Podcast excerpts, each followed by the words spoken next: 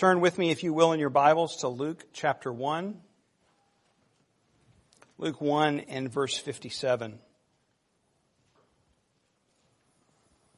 Luke 1:57 Now the time came for Elizabeth to give birth and she bore a son. And her neighbors and relatives heard that the Lord had shown great mercy to her, and they rejoiced with her.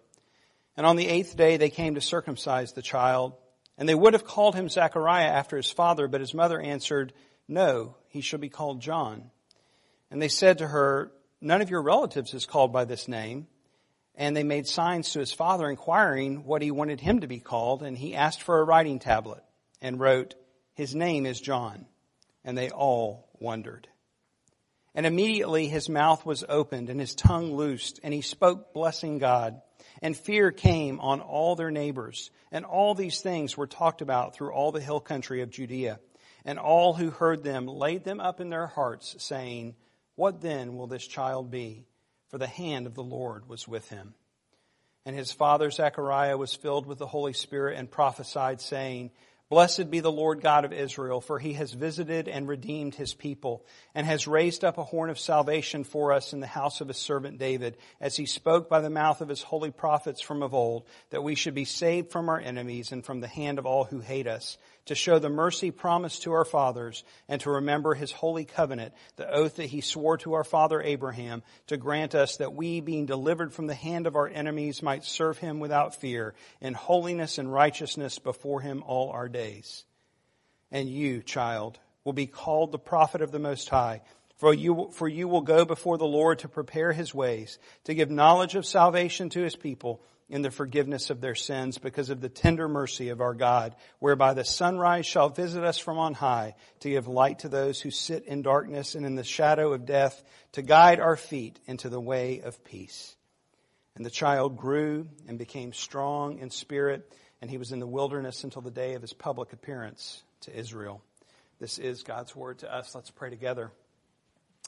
Father, again, we come to you with thankfulness for your word to us that we have not been left without a faithful testimony, but you have given us your word to point us, to remind us, to tell the story again and again of your saving grace.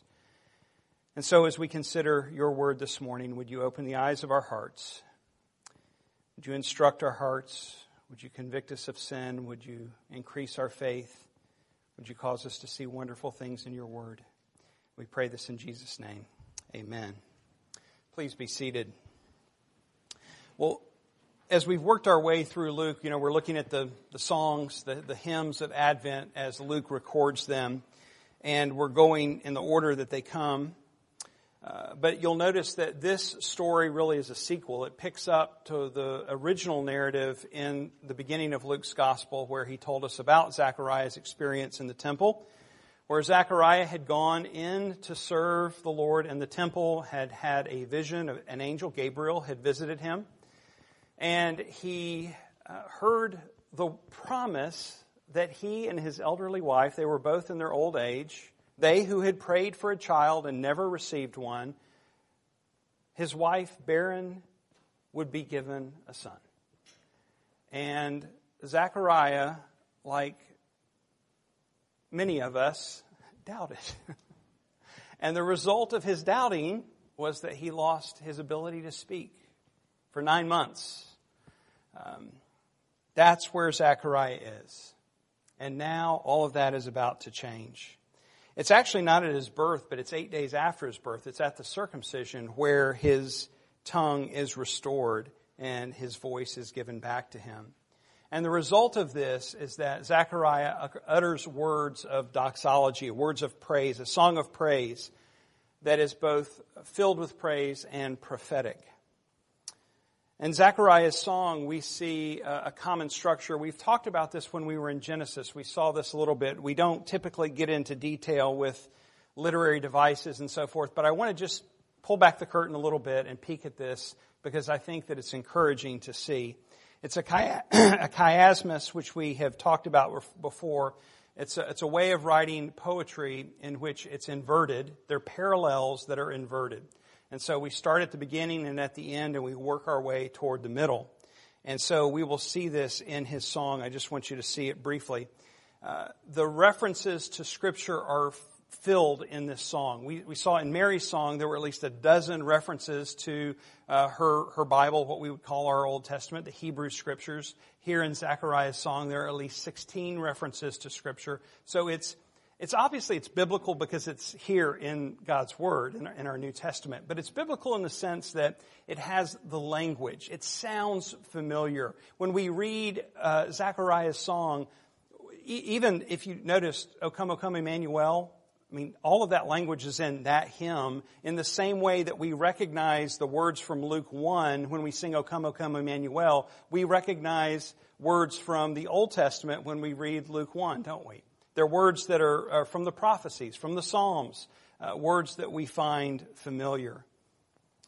So not only is the, the, the, the, the words, or are not only are the words biblical, but the, the, the structure is as well. Look at the parallels if you look in verse 68, you'll see the word visit. And then look down toward the end in verse 78, and you see the word visit. In verse 68, his people. And then in verse 77, the word salvation is in verse 69 and verse 77. You see how we're working from the beginning and the end toward the middle.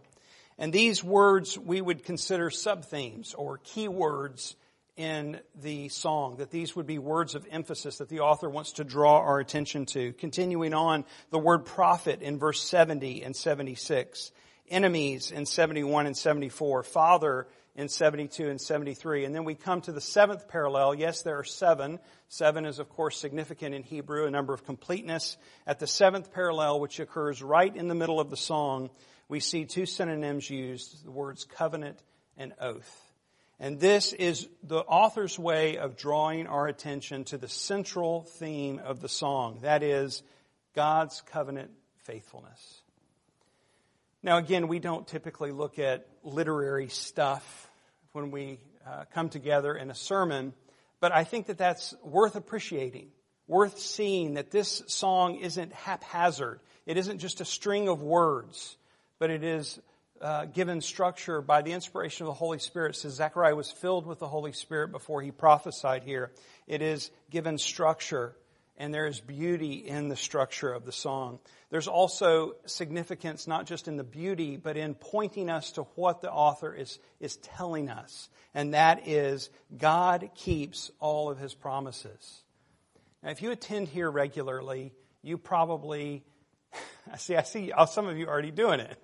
You know, I say this all the time, right? Seth has his little pet phrases and they come out all the time, even if they're not in my notes. They're in my prayers. They're in my sermons. God keeps all of His promises. Uh, surely He will do it. God is faithful. He will do everything that He said. Why does Seth say this over and over again?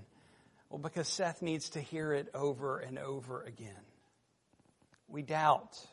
We forget especially when we come to ad- adversity in life or struggles or experience injustices and are sinned against, we scratch our heads and we think, God, are you good? Are you able to keep your promises? Will you really do it? Because we look at our circumstances rather than who He is. So the reason this is important, God's covenant faithfulness, is it's, it's, it's the story of redemption. It's the story as we've seen in Genesis that the promises given all the way back in the beginning have come true. And the same God who kept all of his promises then is your saving God now who will keep all of his promises to you. So this is a big deal. It's a big deal because it's who God is. He is faithful. He is immutable. He's unchanging. He will not change. You and I change. You and I are not perfectly dependable. We let one another down. God will never let us down.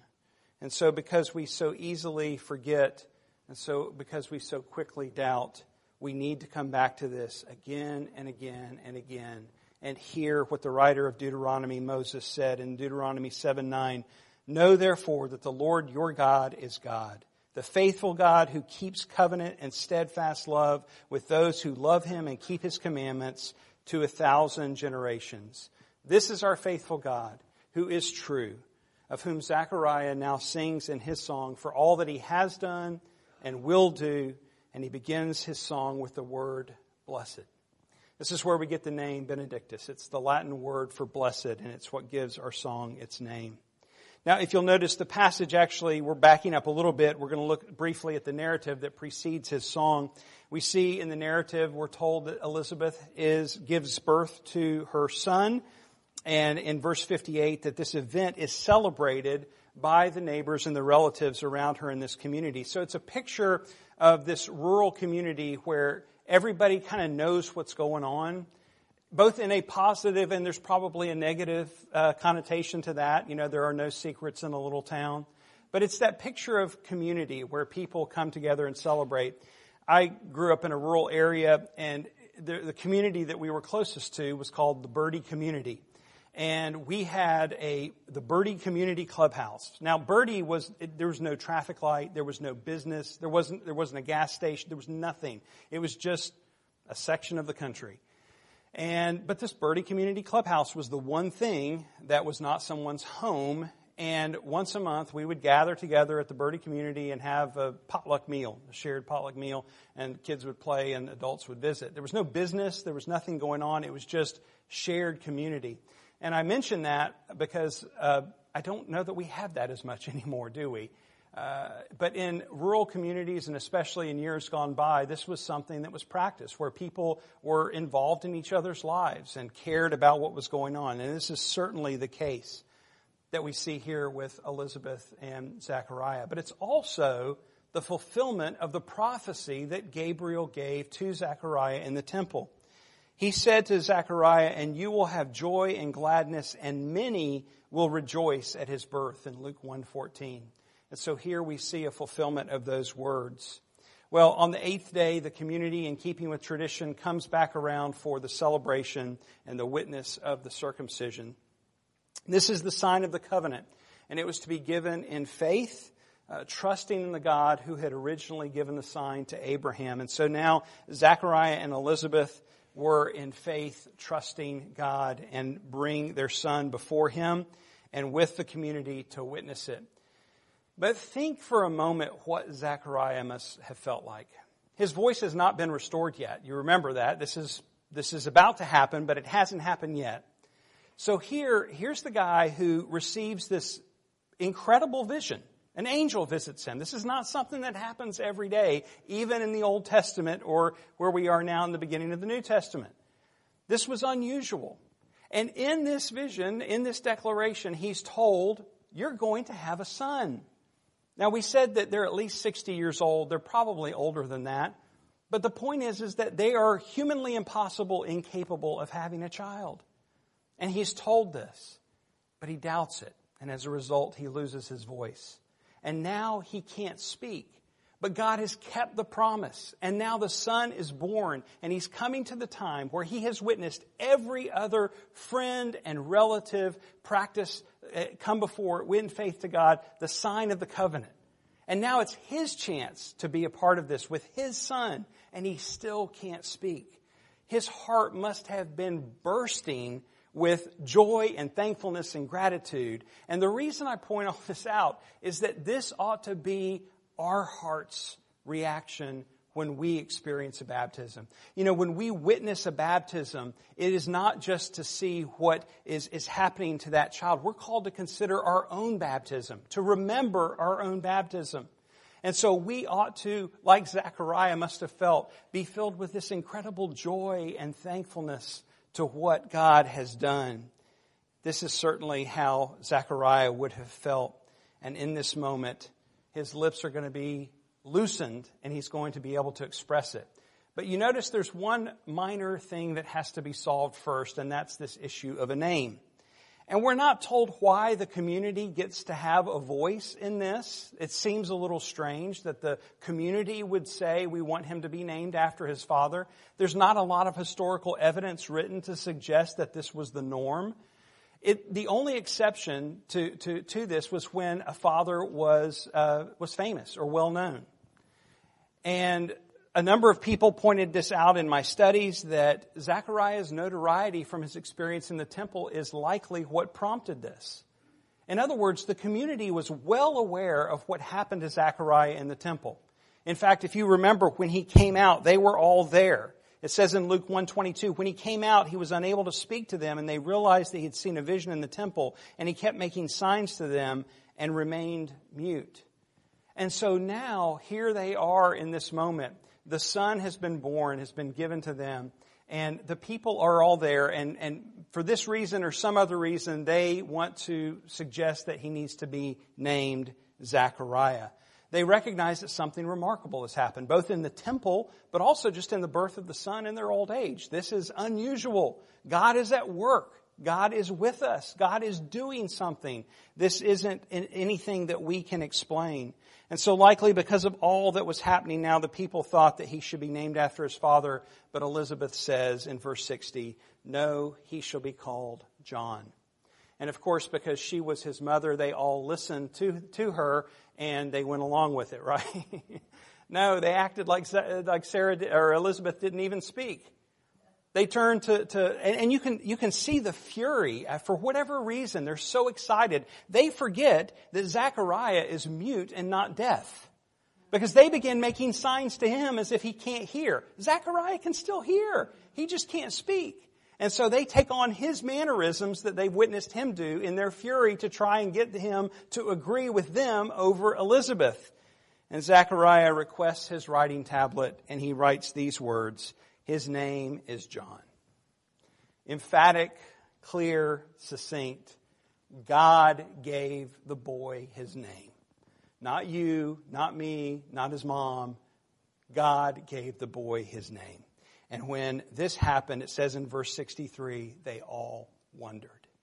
We are so familiar with this story that we lose the wonder in what is happening here. This was a remarkable experience. Imagine witnessing something like all that has happened and knowing that God is doing something. What is he up to? Well, immediately his mouth was open and he began blessing the Lord. Praise came from his lips. And after he finished his song, verse 65 tells us, fear came on all their neighbors. And all these things were talked about through all the hill country of Judea, and all who heard them laid them up in their hearts, saying, What then shall this child be? For the hand of the Lord was with him. So there's this sense of awareness, there's this sense of excitement, of conviction that it is God who is at work doing something. We don't know what. What is this child going to be? You, you see the anticipation uh, even in the question, what is this child going to be? But certainly the conversations are only just beginning. This event or these events are going to be talked about for the next three decades, really, until John's ministry begins as he prepares the way of the Lord. So John is doing exactly what he was sent to do. We could say from his birth or from his conception, but we know it was actually before his birth that he started doing it. From the womb, John leapt for joy. He was doing what he was sent to do, to prepare to announce that the Messiah has come. And so let's now consider Zechariah's song itself. There are two clear sections here, verse 68 to 75 and then 76 to 79. The theme is the same throughout, but the theme is really emphasized in verse 68 to 75, uh, where we see it's the salvation of God's people through sending the promised Messiah. That's that's really the theme of the overall song. And that theme continues in the second part, but it's in the second part that, that Zechariah turns his attention to his son and mentions the role that he is going to play uh, in preparing the way of the Lord. I want to remind you in verse 67, Zechariah is filled with the Holy Spirit and he prophesies. So this is not only a song of praise, uh, a doxology, but it is also a song that is prophetic. It is a song, uh, uh, he's serving as the mouthpiece of God in, in saying or in singing this hymn. Now, if you look at the punctuation of the first section, verse 68 to 75, I'm not a grammar teacher. I can't tell you if this is a run on sentence or not, but it's really long. There is no period until the end. It's one long sentence. And so I want to try and distill it down to its essence. This is what I've come up with. God has redeemed his people through the Messiah he has sent according to the covenant promises that were foretold that we might glorify him. I don't know how succinct that is. Let me say it again. God has redeemed his people through the Messiah he has sent according to the covenant promises that were foretold that we might glorify him. That doesn't capture everything, but I think that distills it a little bit down, a little bit more that we might get our, our minds around it. You notice here that Zechariah is using the aorist tense or the past tense in the same way that Mary did. It's a, it's a common uh, uh, means of, of, of, pointing us in prophetic utterances to the surety of what is going to come to pass. It's speaking of the future in the past tense, saying that what will happen is as sure as has already happened. So we can be confident in that. It's why the writer or the speaker uses this tense. And the second part captures much of the same theme as I mentioned, focusing then on John's role as the one who would prepare. Uh, we'll look at that more in a moment. But in the first half now, I want us to just run quickly through it. The first word sets the tone for the whole song. This is the word blessed. It's the one that gives us the, the, the, the name of the song, Benedictus. Now, the word blessing in Mary's song spoke of God's favor. So it was the blessing of God upon Mary, the fruit of her womb, and those who would be saved. So it was, it was, God's favor upon others. Here, the word blessing is used as a pronouncement of praise. It is, again, when we sing praise God from whom all blessings flow, we call that the doxology, right? Or it's a doxology. And we are pronouncing not favor upon God, but we're singing His praise for what He has done, for who He is. This is what Zechariah is doing. These are the very first words from his lips. And then in the second line in verse 68, we see that God has visited and redeemed his people. And again, for those of you who've been with us in our study of Genesis, you know we looked at this, right? The very ending of the book of Genesis, what were the last words on Joseph's lips? Surely God will visit you. And we know that the immediate fulfillment of that prophetic promise was the deliverance 400 years later of the Israelites from the Egyptians. But the ultimate fulfillment of that promise is what we see right now in the season of Advent. That God would come and visit himself, that he would put on flesh in the person of Jesus, that he would come and look after or care for his people. That's really the connotation of this particular word for visit. It's the same word Jesus used in Matthew 25, 36 when he said, I was naked and you clothed me. I was sick and you visited me. I was in prison and you came to me. It is uh, episkopos. It's the word that we get bishop or elder or overseer or pastor. It's the idea of a shepherd. That's the visiting term here. That God cares for his people as a shepherd. His covenant people mean, they are his treasure. They mean so much to him. And he will come, he has come now and visited them to shepherd them and care for them. In verse 69, we see he has raised up a horn of salvation for us in the house of his servant David. The image of a horn of an animal speaks to the animal's power. If you've ever seen those YouTube videos of the two rams that butt heads, you know that it's a very powerful thing to witness. Rather yet, if you've ever been in the unfortunate experience of being on the business end uh, of a goat or a ram with horns, you know how much power is there. Um, I have, and I can tell you it's not pleasant. They were little goats too. You wouldn't think that they had that much power, but if you're in their way and they want to let you know, they have no problem doing so with their horns. It's the business end. That's what that's what the uh, Zechariah is saying here. That God in His Messiah is sending His power, His power to save His people. It's in the line of David. Not the line of Levi. What was John's line? John the Baptist's line? Well, his father was a priest, wasn't he? So he's in the line of Levi. Here, this is speaking of the one who was born in the line of David. This is pointing us to the Messiah. There's several prophecies that this refers back to. I mentioned one, Psalm 132, 17. There I will make a horn to sprout for David. I have prepared a lamp for my anointed which Messiah is also anointed one. So this is pointing to the one who would come, who would be a horn, a sprout up for David.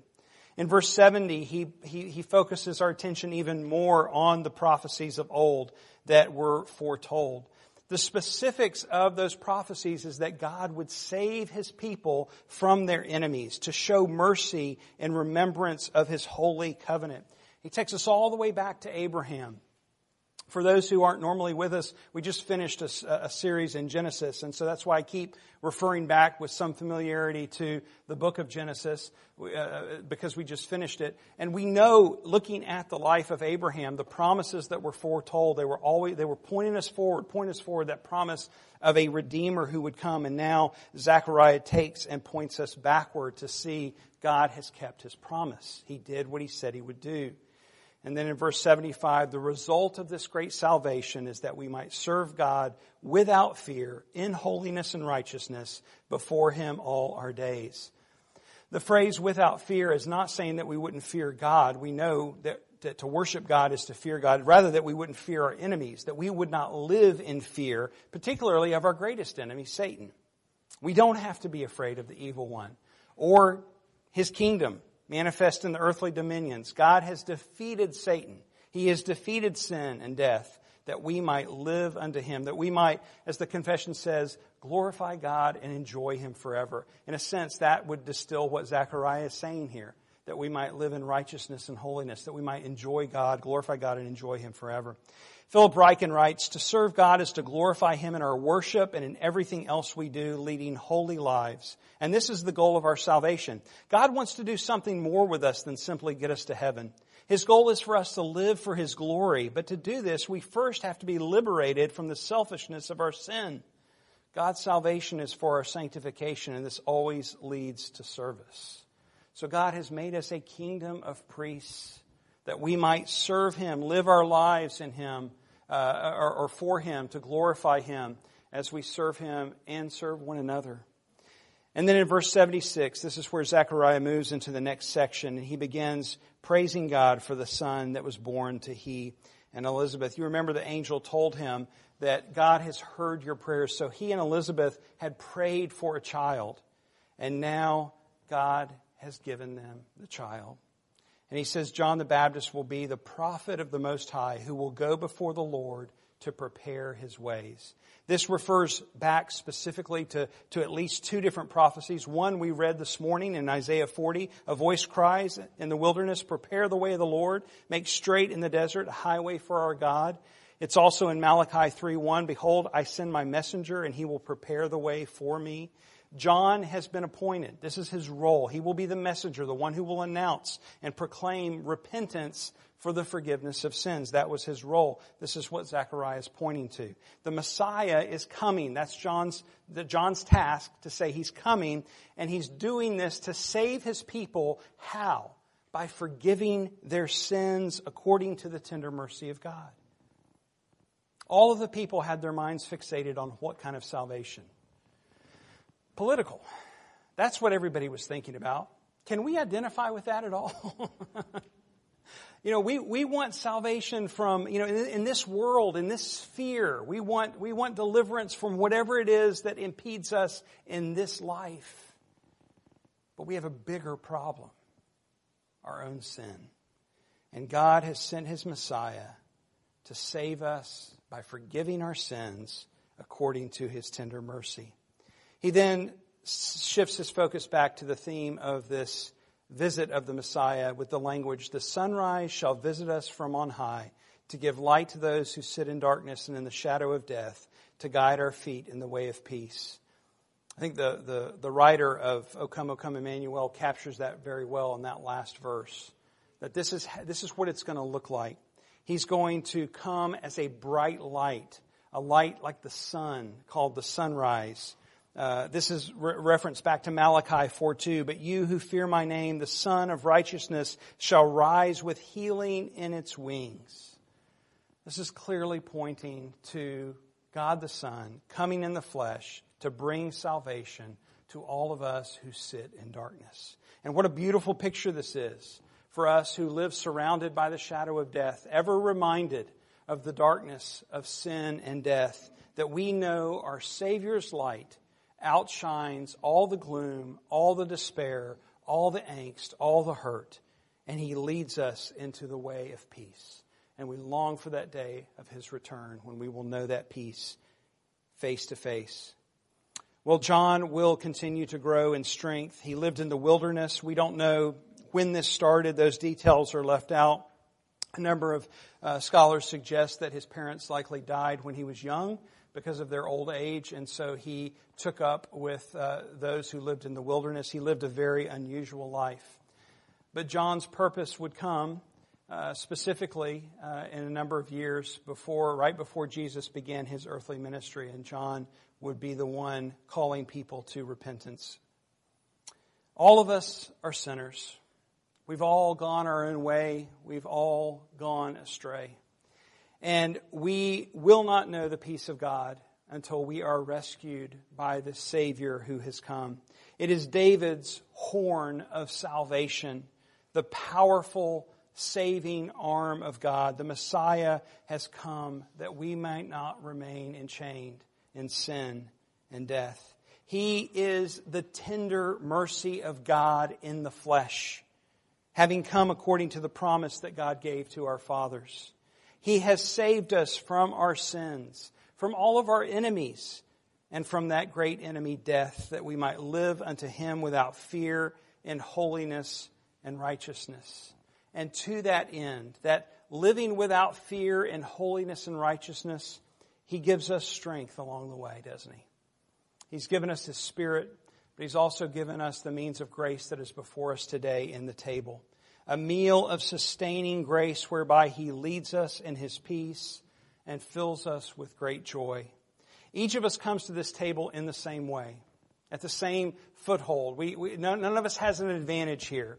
We all come according to God's mercy. We come by faith in Christ alone.